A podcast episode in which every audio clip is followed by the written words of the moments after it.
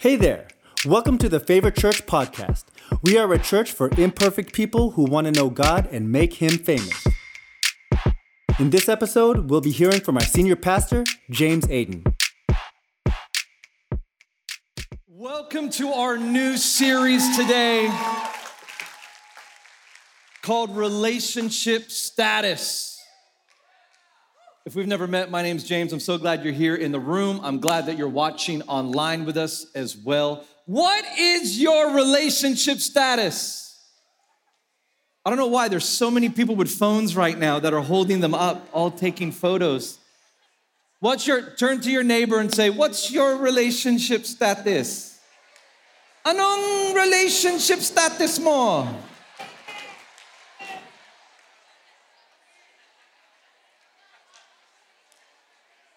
Do you remember? Do you remember when Facebook just changed the game on relationship status? Like, I know some of y'all are, are so young that you don't remember a world without Facebook, right? But for some of us seasoned, staying alive this Friday night, huh? Staying alive. I've heard that we've got doctors on hand just in case. just to make sure everyone stays alive. But for those of you that remember a pre Facebook world, right? A lot of times you wouldn't know the status of someone's relationship unless they, you know, told you. Do you remember that? Do you remember human interaction? Does anybody remember? And then Facebook came in, and all of a sudden we now had the new status. Do you remember how exciting it was when you got a boyfriend or a girlfriend and you changed status? Into into in relationship.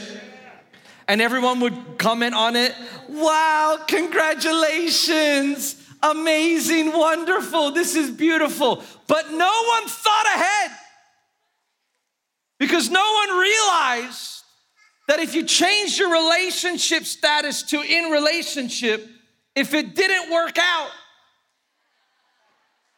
you'd have to change it back and do you remember how awkward that was? When you had to change it back and it would come up on Facebook, no longer in a relationship. And then to make things worse, especially in the Philippines, because we have no shame, we comment on everything. People just comment, wow, sorry, wow. People would just get on there, you know? So Are you ready?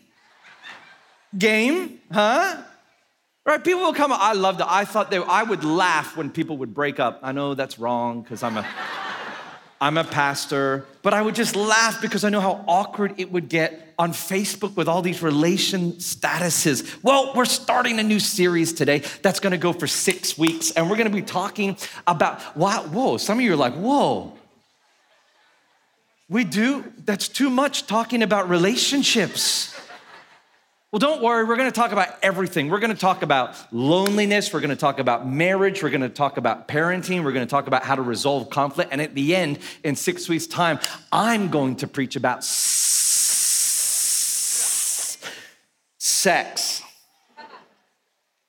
Wow, y'all got really quiet just then. So, we're gonna talk about all these different things over the next month and a half. But today, I wanted to introduce this series, kind of set it up for everyone. And I wanna give you an I think the best answer that you can give to what is your relationship status. And that answer is this What's your relationship status? I have a godly relationship. That's my relationship status. I have godly relationships. I wanna be upfront and I want to address the elephant in the room, and it's this. This message that I'm preaching today looks far different than the exact same topic that I potentially would have preached two and a half years ago. Why? Because COVID. COVID has changed how we do relationships. It's widened the cracks of social distance in our society. I mean, come on, for two and a half years, we've been yelled at social distance, right? How healthy do you think that is on our emotional well being? Social distance. Everywhere you look, please social distance. The guards come up with the paddles, social distance, social distance. Stickers on the ground in case you forget. Stickers, stand here. We all stand here, stand here, right? My son has just turned four years old. For the entire lifespan of his memory, he's been yelled at to socially distance.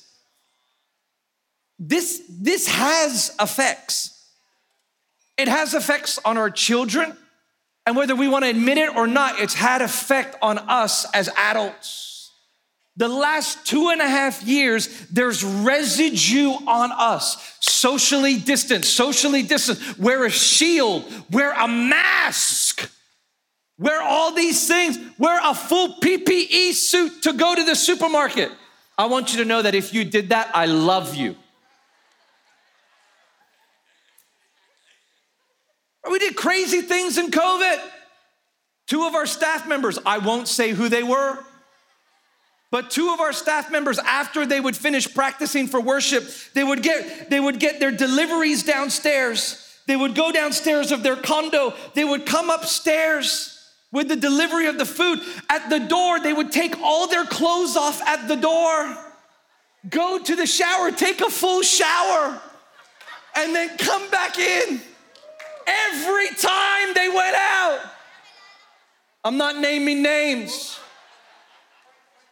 but they're brilliant worshipers.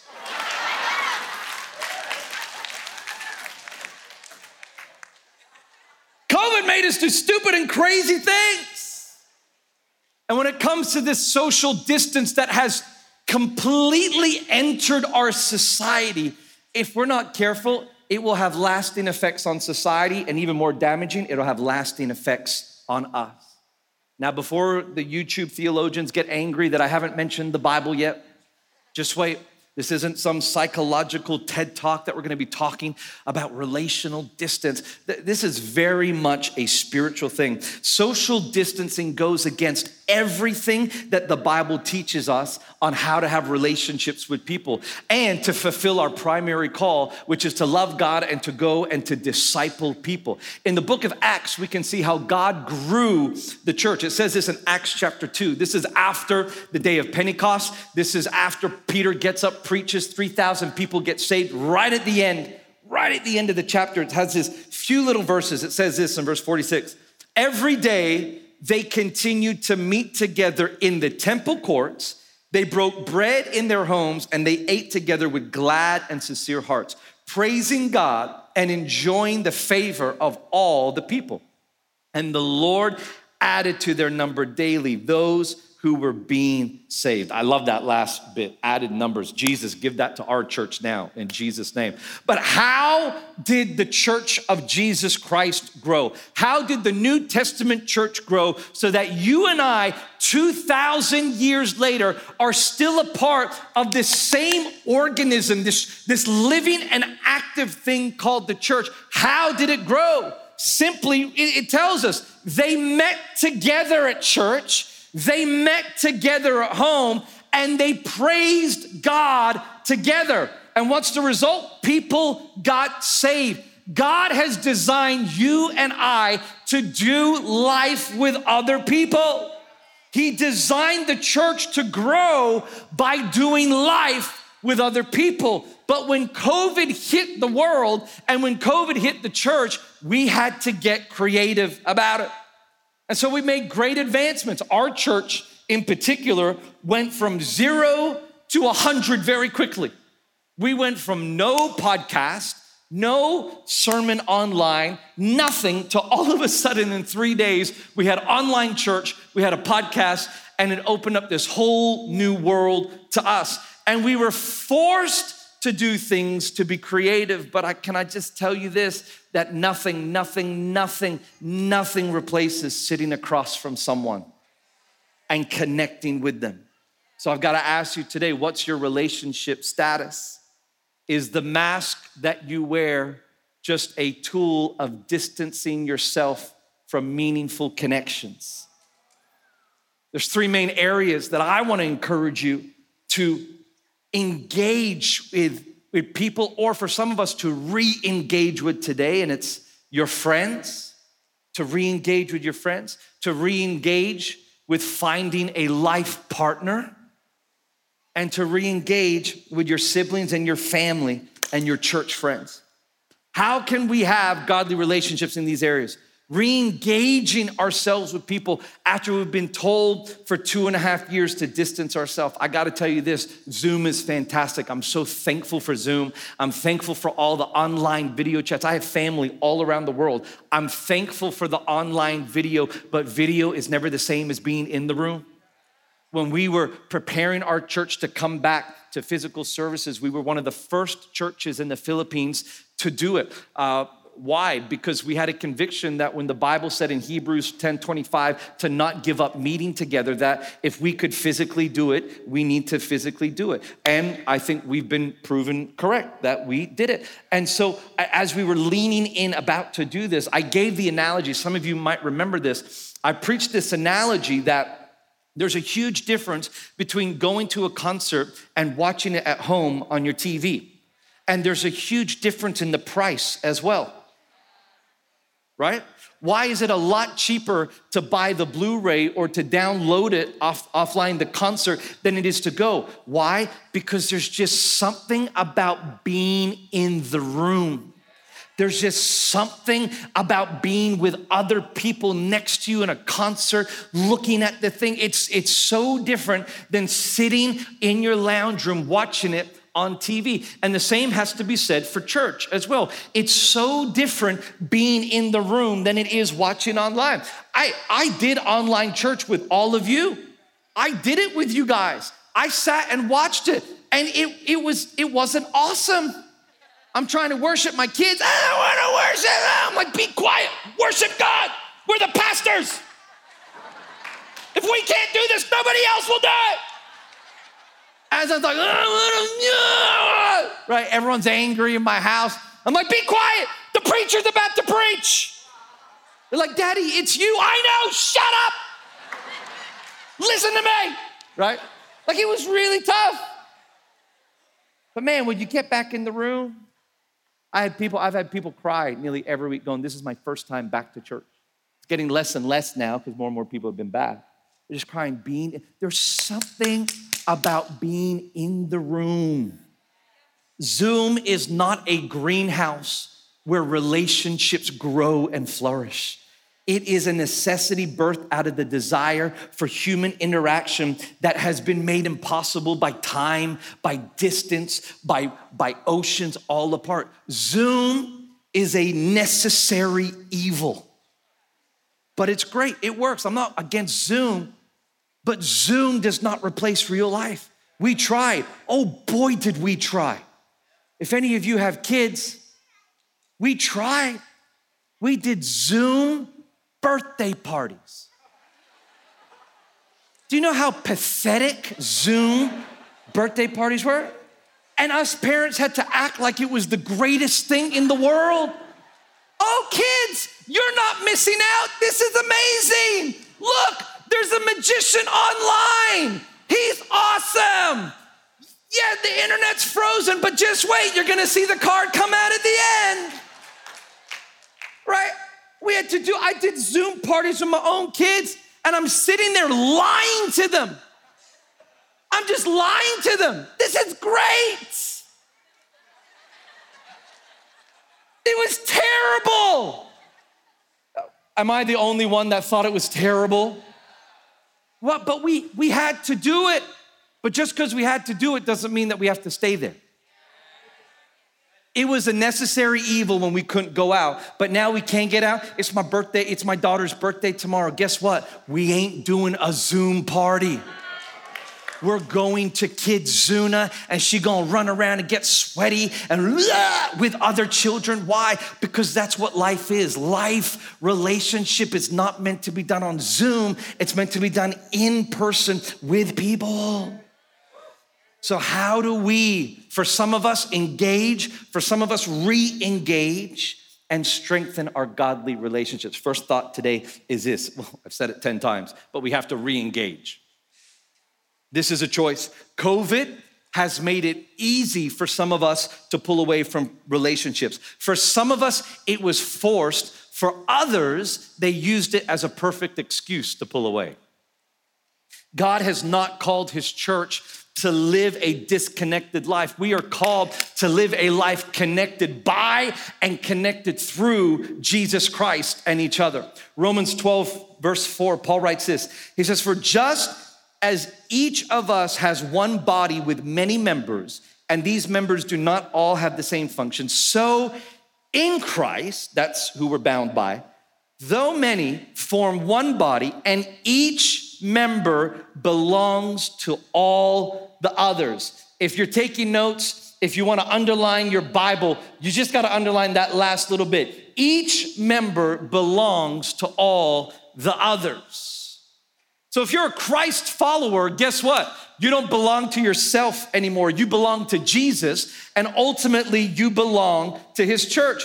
And Paul is talking here that the fact that, listen, we're all members. We've all got different functions that we play in the church, but the reality is that each one of us belongs to each other. We have been called to be in community, to play a part, whether it's serving, whether it's loving, whether it's giving, whether it's sacrificing, whether it's eating together. We've all been called to play a part in this community. Whatever it is, we have been called to one another. I love this phrase, one another. It's a really interesting phrase. It's found uh, 100 times in the Bible. 94 of those times it's found in the New Testament, and 47 of those times in the New Testament, it's direct and clear instructions to how Christians should treat one another. Right? Let me give you a couple of examples. Colossians 3, verse 13, it says this Oh, I love and hate this verse all at the same time. Bear with each other and forgive one another. If any of you has a grievance against someone, forgive as the Lord forgave you. Isn't that the best verse to receive from someone else, but one of the hardest verses to give to someone else?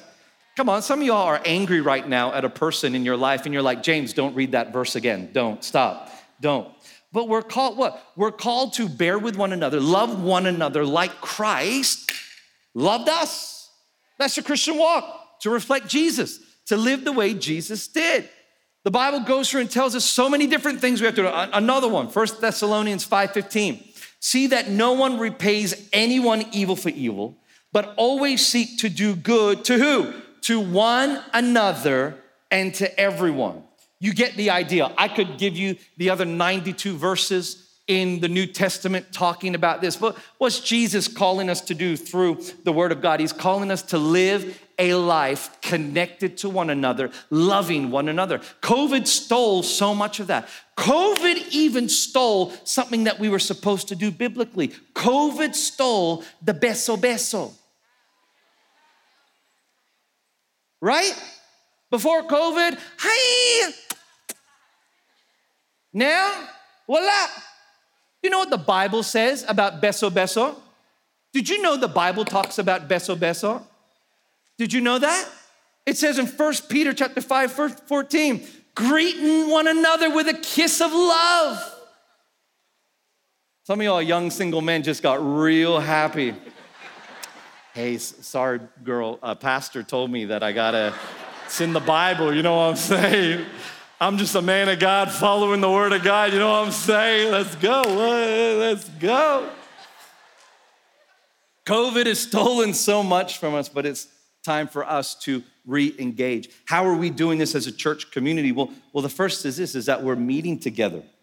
We took this really seriously during the pandemic. We, we followed all the government rules. We did everything the government told us to do, but we really took it seriously to not give up meeting together.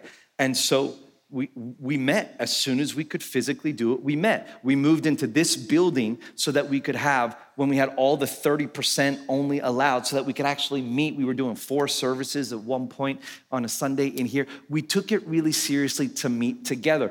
But Sunday services aren't the only time we meet. Something that we value so, so highly, as much as a Sunday service in our church, is our connect groups. We value our connectors. You just saw that absolutely wonderful testimony of the power of connect groups. We value connect groups in our church. And COVID forced us to begin to do connect groups online. And at the beginning, it was kind of fun and exciting. Do you remember? Do you remember two and a half years ago when we all got locked in and like we'd get online and we see each other and be like, oh, hi, because we couldn't see anyone and it was exciting. We would do like family nights and church events, and then afterwards we'd all stay online for two hours, sometimes three hours, just joking and laughing. Why? Because we had nothing else to do. We had nowhere to go. We were, it was illegal to go outside and we couldn't do anything, right? So it was all exciting. Do you remember the moment in your life when the excitement changed? Everyone has that moment. I don't know about you, but I know I remember my moment when it's like, I, I don't want to be on this. You remember? I had a moment, we had all day staff meetings, all day on Zoom. We're all at home, all in our underwear. It was fantastic. And, and we have meetings all day. And we got to about 3:30 p.m. in the afternoon. And I just said, guys, I'm done. They're like, what? We have me? I go, nope, I just need, I need 30 minutes. I just need a break from this because I hate Zoom and I hate you. I just can't, I can't deal, I can't. Do you remember that moment when it wasn't fun anymore? When when this real life thing called Zoom fatigue began to kick in? I'm telling you, there was something about being in the room. There is something about praying together. There's something about laying hands on each other and praying. The Bible shows us the importance of what it means to be in the room, to lay hands and pray. Second Timothy chapter 1 verse 6 it says for this reason I remind you to fan into flame the gift of God which is in you through the laying on of my hands. Even the gift of God the gifts of God that, that come out in our lives, what? They get given to us by the laying on of hands of other people as we pray for you, rubbing shoulders with someone. I always say this doing church is not just watching a sermon online. Shout out to everybody watching online, but you're not doing church, you're just watching a sermon. Church is rubbing shoulders. Church is getting offended and then choosing to forgive. Church is being generous. Church is sacrificing. Church is serving. And so we want to re engage, especially when it comes to connects. So we are encouraging all of our connects to come back to physical meeting in our connects. Come on, can you clap your hands? Now, many, many, many have been doing this Obviously, if you're in the room right now, you're like, "Ooh, yeah, of course, we're already out, we're here." But there might be some some people online that's like, "Oh, oh wait, what are we doing?" Listen, we want to encourage you, just like I've been encouraging you for the last two and a half years, that there's something special when you meet together. There's something special when you sit across a table. Do you, do you know one of the greatest tools to grow a church and to grow the kingdom of God is actually eating with one another? It, that was one of the blueprint marks that was given to us in Acts chapter 2. They broke bread and they ate together. Do you know how many relationships have been deepened across my dining room table? In my house, eating together, drinking, well, Kate drinks the coffee and I drink the water together with people, deepening being with one another. And so we are encouraging you sign up for a connect group. We're gonna be physically meeting with our connects. We're gonna encourage everyone to get to, and, gonna, and, because we're growing as a church, what's great about this is it means we have more availability for connects all over the Metro Manila. We have more availability for people in your stage, your age of life. We've got the season, we've got the adults with Favor Pro, we got young adults with Favor Movement, we've got Favor Youth doing it. Every, we've got them all for our teenagers up. We've all got connect groups. And so I want to encourage you, re engage. But, Pastor, it's awkward and uncomfortable when I go. It's yes, of course it is. It was awkward when I started the church and people came into my home that I didn't know as well. You think it's awkward, it's more awkward for me. You're coming in my house, I don't know you. It's awkward all around. But every relationship starts awkward and it gets better along the way as you get to know people. So take the risk, have some guts, get out there, join a connect group. We want to encourage you the same way that Paul encouraged the Galatians in chapter 5, verse 13. He said, For you have been called to live in freedom, my brothers and sisters. But don't use your freedom to satisfy your sinful nature. Instead, use your freedom to serve one another in love. Maybe you going to a connect group is less about what you'll receive and more about what you can give. You know, when you know that someone's really a part of a church? Is when they stop going just to receive and they start going to give as well. That's when you know you're really a part of a community. So we must love and serve one another in love. Talking about re engaging, I, want to encourage people to re engage with finding a life partner. Now, this doesn't, uh, this isn't for everyone in this room right now, uh, but this is for people who are single and ready to mingle. I want to encourage you re engage Put yourself out there. Young men, get some get some guts. Make sure that you're in the right place before you bring someone else into your mess. But get some guts and ask a girl out on a date. Girls, listen to me. Coffee doesn't mean marriage. Just chill. A coffee is a coffee. Don't sit there and be like, oh, thank you so much for asking me out for coffee.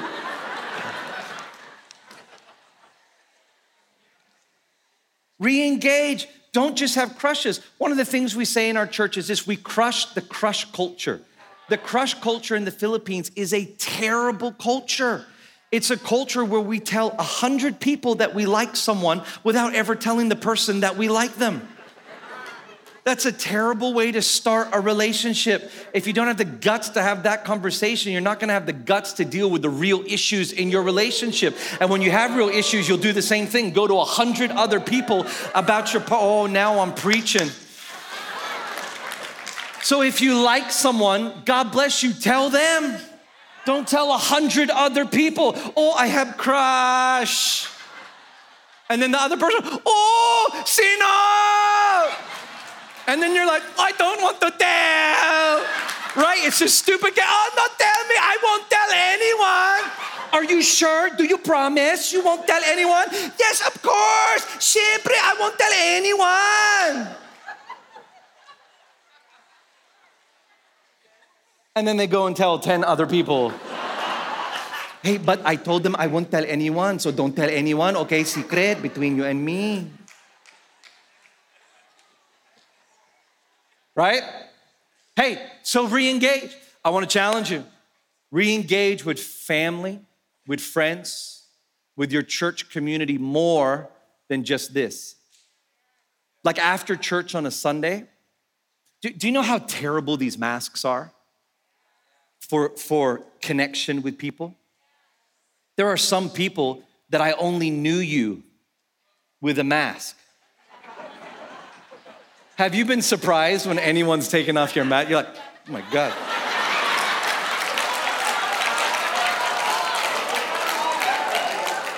You're not who I thought you were. Just please, please, put it back. You have very beautiful eyes.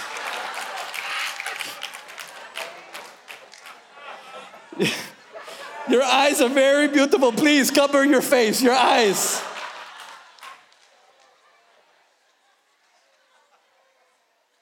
But you know how terrible these masks are for, for relational connection? They're terrible. You don't know if they're smiling, if they're angry. And, and listen, the government says wear your mask. The rest of the world's kind of getting over it, but you know, we know best here in the Philippines. Um, but, but don't let masks be a barrier. Like just try a little harder. Do you know how awkward it is for me when I talk to someone in mask? It's awkward for me to do this. Right? It sucks. But do you know why I do it? Because I want to hear what they're saying. I know some of y'all don't even know what other people are saying. You just you can't hear them. You know what I'm talking about. You,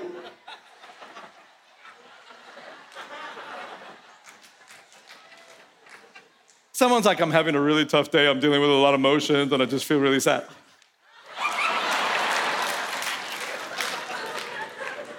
So, you know what I do? I do the stupid, awkward thing and I go like this. Why? Because I want to hear, because I don't want the mask to be a barrier from me connecting with people. Right? We got to re engage with people. Why? Because Christ has called us to live in community with one another, not to attend a church service and then quickly run out. We need to engage with people, and they need engagement with us. Whether they're believers that need to engage within their community to strengthen them, or whether they're non believers that we need to engage with them to share the love of Christ, we need to re engage with people. So, the question I hear you asking is well, do we just re engage with anyone? Because I had some pretty toxic relationships that, that COVID actually helped me separate from. How do I deal with those? Well, I'm so glad that you asked me because that's my second point today is this is that we still have to have boundaries. When it comes to godly relationships, there's still boundaries that we need to have. There's a difference between being a people lover and a people pleaser. Loving people is reflecting how Christ has called us to live, but people pleasing is something that is usually birthed in a much deeper issue that manifests itself in us remaining in toxic relationships. How do I know whether to engage, re engage with someone or not. Well, here's the test. Maybe some of you have heard me talk about this before. It's, it's quite simple. This goes to any part of our relationships how close we should get with other people, how tight we should be, how, how, how best friendy we should be. And, and this is the simple question is this Is that person pulling you towards Jesus or are they pulling you away from Jesus? That's the sim- that is the simple test of how you should approach should I engage with someone? Are they pulling you towards Christ or are they pushing you away from Christ? Let me explain. If they pull you towards Christ, if there's a person in your world that just makes you want to love Jesus more, that they just, just being around them pulls you closer to Jesus. They don't have to be a pastor or captain spiritual. They might just be a person that really reflects Christ. They might just love people. They may have the fruits of the Spirit. The fruit of the Spirit, they may have joy, peace, patience, kindness, fruitfulness, gentleness, self control. Is that all the fruit? That's all the fruit, right? They may have all those things. And so they're, if, they're, if there's someone in your world that pulls you closer to Christ, can I just give you a piece of advice? Get around them. Do what you can to be in their world. Buy them lunch buy them coffee, buy them things to get in their world. No, not to, that sounds bad. I mean, don't manipulate them, but like, like if you want to hang out with someone, say, "Can I take you out for lunch?" and buy them lunch. Spend time, get in their world. I there are people in my life that pull me closer to Christ, and so I make the effort to stay in their world. Right? The second one is this is that there are people that don't know Jesus but your influence is greater on them than their influence is on you. So if there's someone in your world that doesn't know Jesus, but you influence them more than they influence you, guess what you should do? Get in their world why? Because you could be the very thing that points them to Jesus for Jesus to save. You could be that car that brings them to Christ. You could be the person that they see Christ in. And so if you're thinking, oh, should I engage with, but they're not a Christian? Yes, if you have a greater influence over them than they have over you, engage, re engage, and show them who Jesus is. The third is this is that that person has a greater influence over you than you have of them. And my simple statement to that is this put a boundary. Have a boundary with someone if they don't know Jesus, yet they have a greater influence over you than you have over them. This could be your family, this could be who you're dating. This could be some friends that you have. And this is where we need to understand that you've got to understand this that even within church and even within, within this idea of loving one another, boundaries are not only okay, but boundaries are required for us to be healthy and to be whole.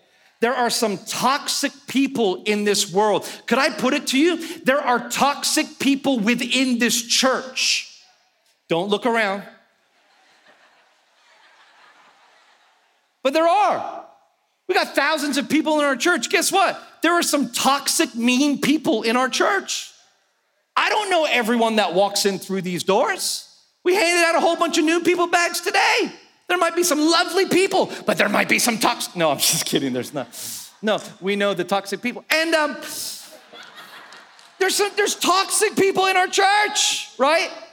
And can I give you just a little insight into toxic people?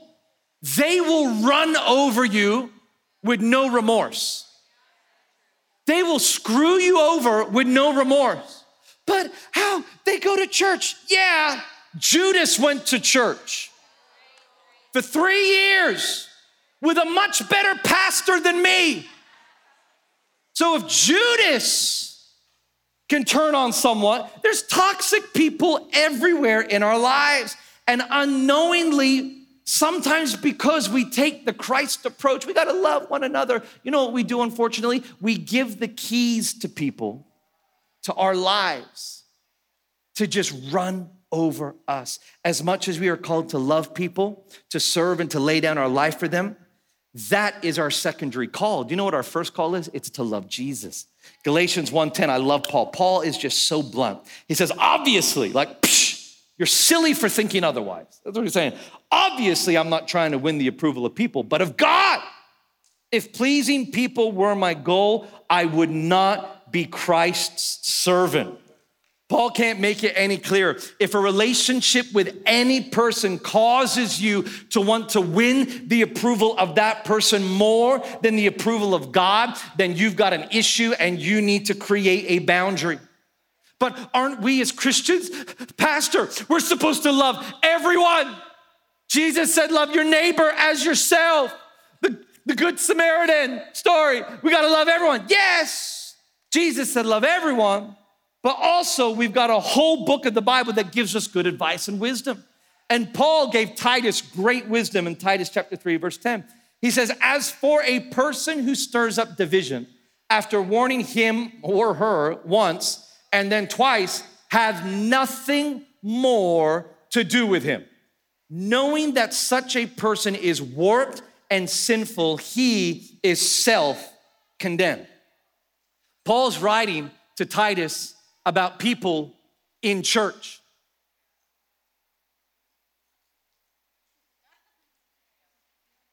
Let me say that again.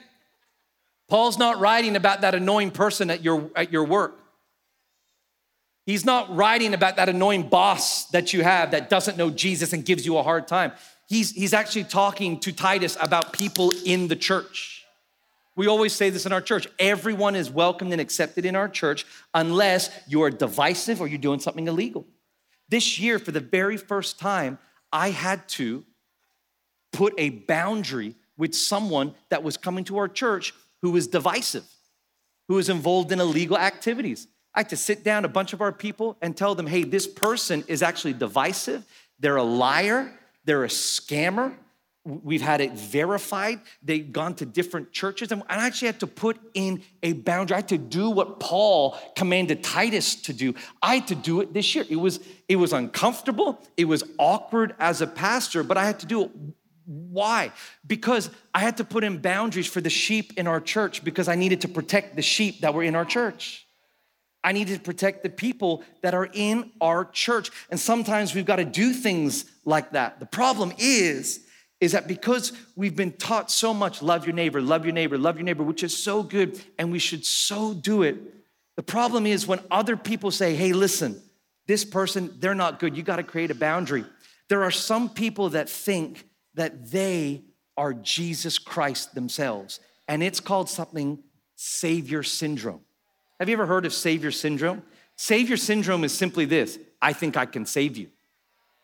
Even though everybody else has, has said, put a boundary, stay away, get away from it. Savior syndrome says, I, I don't care. I, can save this person. I, I, which is crazy to me because it's like, it, essentially they're saying, no, I know better than the hundred of you. I'm the one person that's hearing from God, right? This happened years ago. I remember there was a person that I dealt with in church. I tried everything. I loved them. I did everything. I connected. It was an up and down relationship, but I loved, I loved, I loved. And then at one point, this person just turned on me, just overnight. I can't even exaggerate how it was like almost a, a bipolar type. Like, who, who are you? You're a new person, right? Just turned on me. It was terrible. The next person that came in behind me to begin to do the role, same thing. Started a relationship with this person, you know, uh, helping get them involved, everything. The exact same thing happened to that person as well. a third person came into leadership probably 12 months later and they came in and they started talking with me and this the, the, second guy about this other person and i sat there and i said listen listen i'm telling you you need to have a boundary this person has had a repeated pattern of behavior that happened even before me repeated pattern of behavior i'm telling you it's to cause you more headaches you need to create a boundary this person looked at me and goes nah nah nah nah it's okay i got this right and as I, and I was this person's leader and i thought to myself you know what I could like stop him right now and make him not do this, but there's a piece of me that wants to see him learn the hard way. And guess what he did? He learned the hard way. The per- you see, I had the savior syndrome oh, where you guys have failed. I'm not going to fail. I'm going to do this. And he was a bit of an arrogant, cocky guy, and he still is, to be honest, that person. And uh, but he failed. This guy did the exact same thing to the third person, and he came back. He goes, I can't believe it. He did it. And I just had one of those wonderful, you know, wonderful, wonderful moments where I just said, Man, I'm so sorry. I told you so.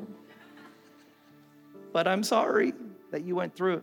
We got, we got to put boundaries in place sometimes with people, even within church. There are people that are manipulative. There, there's something that we talk about in church uh, called something called a Jezebel spirit. A Jezebel spirit is, it, it, it deserves an entire series done on it I can't, I can't do it the justice by explaining it in just a moment.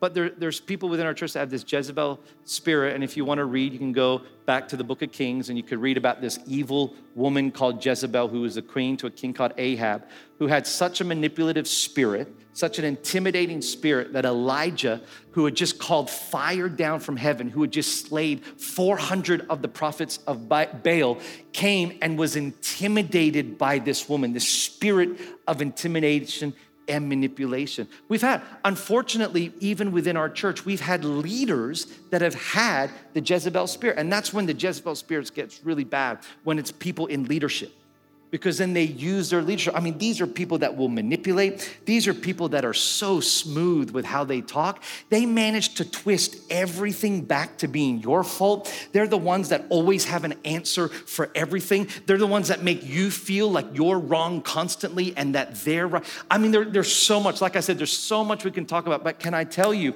that if you feel intim- so intimidated by someone or manipulated by someone that you can't even approach them, that's the red flag. Run. Put a boundary. But but aren't I supposed to love like Jesus loved? No, no, no, no. No, Jesus isn't telling you to stay in a toxic relationship and to be screwed over. Paul is writing this saying if there's someone divisive, kick him out. He's saying kick get him out of the church. Well, that's sounds like a cult. No, it doesn't. It sounds like a healthy environment where you won't accept toxicity and dysfunction. You won't accept it. Either you have an encounter with Jesus or you change in this, or you need to leave. Why? Not because you're on your journey finding Jesus, but because you are hurting people. I'm not talking about people that are on their journey trying to work out Christ and trying to work this thing out. I struggle with some sin. No, I'm talking about people who are manipulative, people who are controlling, people who are toxic, people who are dysfunctional that are hurting other people. That's when we have to come and say, I need to have a boundary. That's a godly response to a godly relationship. You can say, you can even say, listen, I am not strong enough to be able to have a relationship with you. So I love you, but I love Jesus more than you. And when I'm with you, I struggle with my relationship with Jesus. So I'm just gonna, even if it's a parent, even if it's a friend, a sibling, a tita or a tito. You know how toxic family relationships are here in the Philippines? We're going to talk about it in the next six weeks. It's toxic. It's absolutely toxic. And if you love Jesus, though, you're gonna have to take a stand on certain things. One of the young girls in our church is gonna get married. Father's a Catholic, mother's a Christian, separated. The father is basically saying, I'm not coming to the wedding because you're gonna have a Christian wedding, not a Catholic wedding. Firstly, I'm pretty sure Catholics still believe in the love of Jesus. It's terrible. You know how toxic that is to look at your daughter and say, It's not, I'm not gonna go because it's a, it's a Christian wedding. It's absolutely toxic. I looked at that girl and I said, You know what? Take this as your persecution. Thank God you're not in the Middle East and you don't have a gun to your head. And for Jesus, this is your persecution. So stay strong. Go with your convictions and your beliefs. But there's just so much toxicity, and you've got you got to create a boundary. Even if it's a parent, you got to say, "Hey, listen, I got to create a boundary. This isn't right. What's going on?" And and it's going to be difficult. You're going to get hate mail. You're going to be ignored. You're going to get the passive aggressive. You're going to get the silent treatment. Everything I'm saying right now is absolute toxic. It's it's so dysfunctional. It, it's terrible. If you're struggling with this, we have our healthy relationship series that is starting. What? Why do you think we do healthy relationships like 28 times a year? Because we need it in the Philippines, right? We're actually doing it. We, just keep doing this over and over, and people keep coming crying, oh God. Why? Because we need it. This is godly relationships. Godly relationships are so, so vital for us. Can I tell you this? I want to make this statement that having healthy, godly relationship is as much about cutting out unhealthy and ungodly relationships in our lives as it is about finding healthy relationships. It's much about cutting it out. So, why does this all matter? Why does our relationship status matter? Because at the end of the day, we've been called to love God and to love others and to show people Christ. And I want to be healthy enough in my relationship with God and healthy enough in my relationship with other people that I can actually reflect the love of Jesus. And if I find people in my world that I it, it, changes the way I am and it changes how I respond and it changes the fact of who I am and, and not re- reflecting Jesus, and I'm gonna put a healthy boundary in. But you know what? I'm not gonna let that toxic person stop me from engaging with other people. Because there's some amazing people. There's some awesome people in this church. My life has been so blessed by meeting so many of you, by doing my I am a better person because of the people in this church. I'm actually a better person because of because of so many of you. And that's how Jesus has called us to live in community. Let's believe that we can have a healthy relationship status regardless of our age, our stage in life whether you're a teenager or whether you're seasoned or anything in between, you can have a healthy relationship status. Amen? Do you know the healthiest relationship that you can have in your life? It's not between you and your parents or you and your friends or your siblings or even your spouse. The healthiest relationship that you can have is actually between you and Jesus. It's a wonderful relationship. It's a relationship with someone that will never let you down. It's a relationship with someone that has already proven his love to you and for you before you've even acknowledged his existence. Like, that's pretty amazing. So much of our love that we have with each other these days is conditional love. I'm gonna treat you nice if you treat me nice. I'm gonna trust you if you trust me. And, and that's actually okay. But with Jesus, it's an unconditional love. He died on the cross for you and for me. Whether we ever choose to acknowledge it or not, He died for us. Why? Because there's sin in our life. Sin is what separates us from God. It's all the stuff that we do that's outside of how God would want us to live. And a price need to be paid for that sin. And Jesus, when he went to the cross and he died on the cross, he paid the price of our sin. But the power of the gospel, the power of the good news, the power of this story is not just the death, but it's his resurrection, that he rose after three days, thus validating everything that he had preached for the previous three years. He is alive, he is risen, he is seated right now at the right hand of the Father in heaven, and he wants a relationship with you. He wants a relationship with you where he's gonna help you through his Holy Spirit. He's gonna help you deal with your dysfunction and with your toxic relationships and with all the failures that you and I have. He wants to help you. It's, this is the best relationship you could ever have. But it takes a moment of us humbling ourselves and saying, Jesus, I need you. Forgive me of my sins. Come into my life. That's what it needs. And today, whether you're watching online right now, whether you're in this room, I want to give you the chance. Maybe you've never made this decision before, or maybe you made this decision a long time ago, but you walked away from God. I want to give you a chance to respond. Could you all just bow your heads, close your eyes just for a moment? Online, you can, you can do the exact same thing as well. If you're saying, hey, James, I'm that first person, I've never, ever done this before. Or you're saying, James, I'm that second person, I did this a long time ago, but I walked away from God.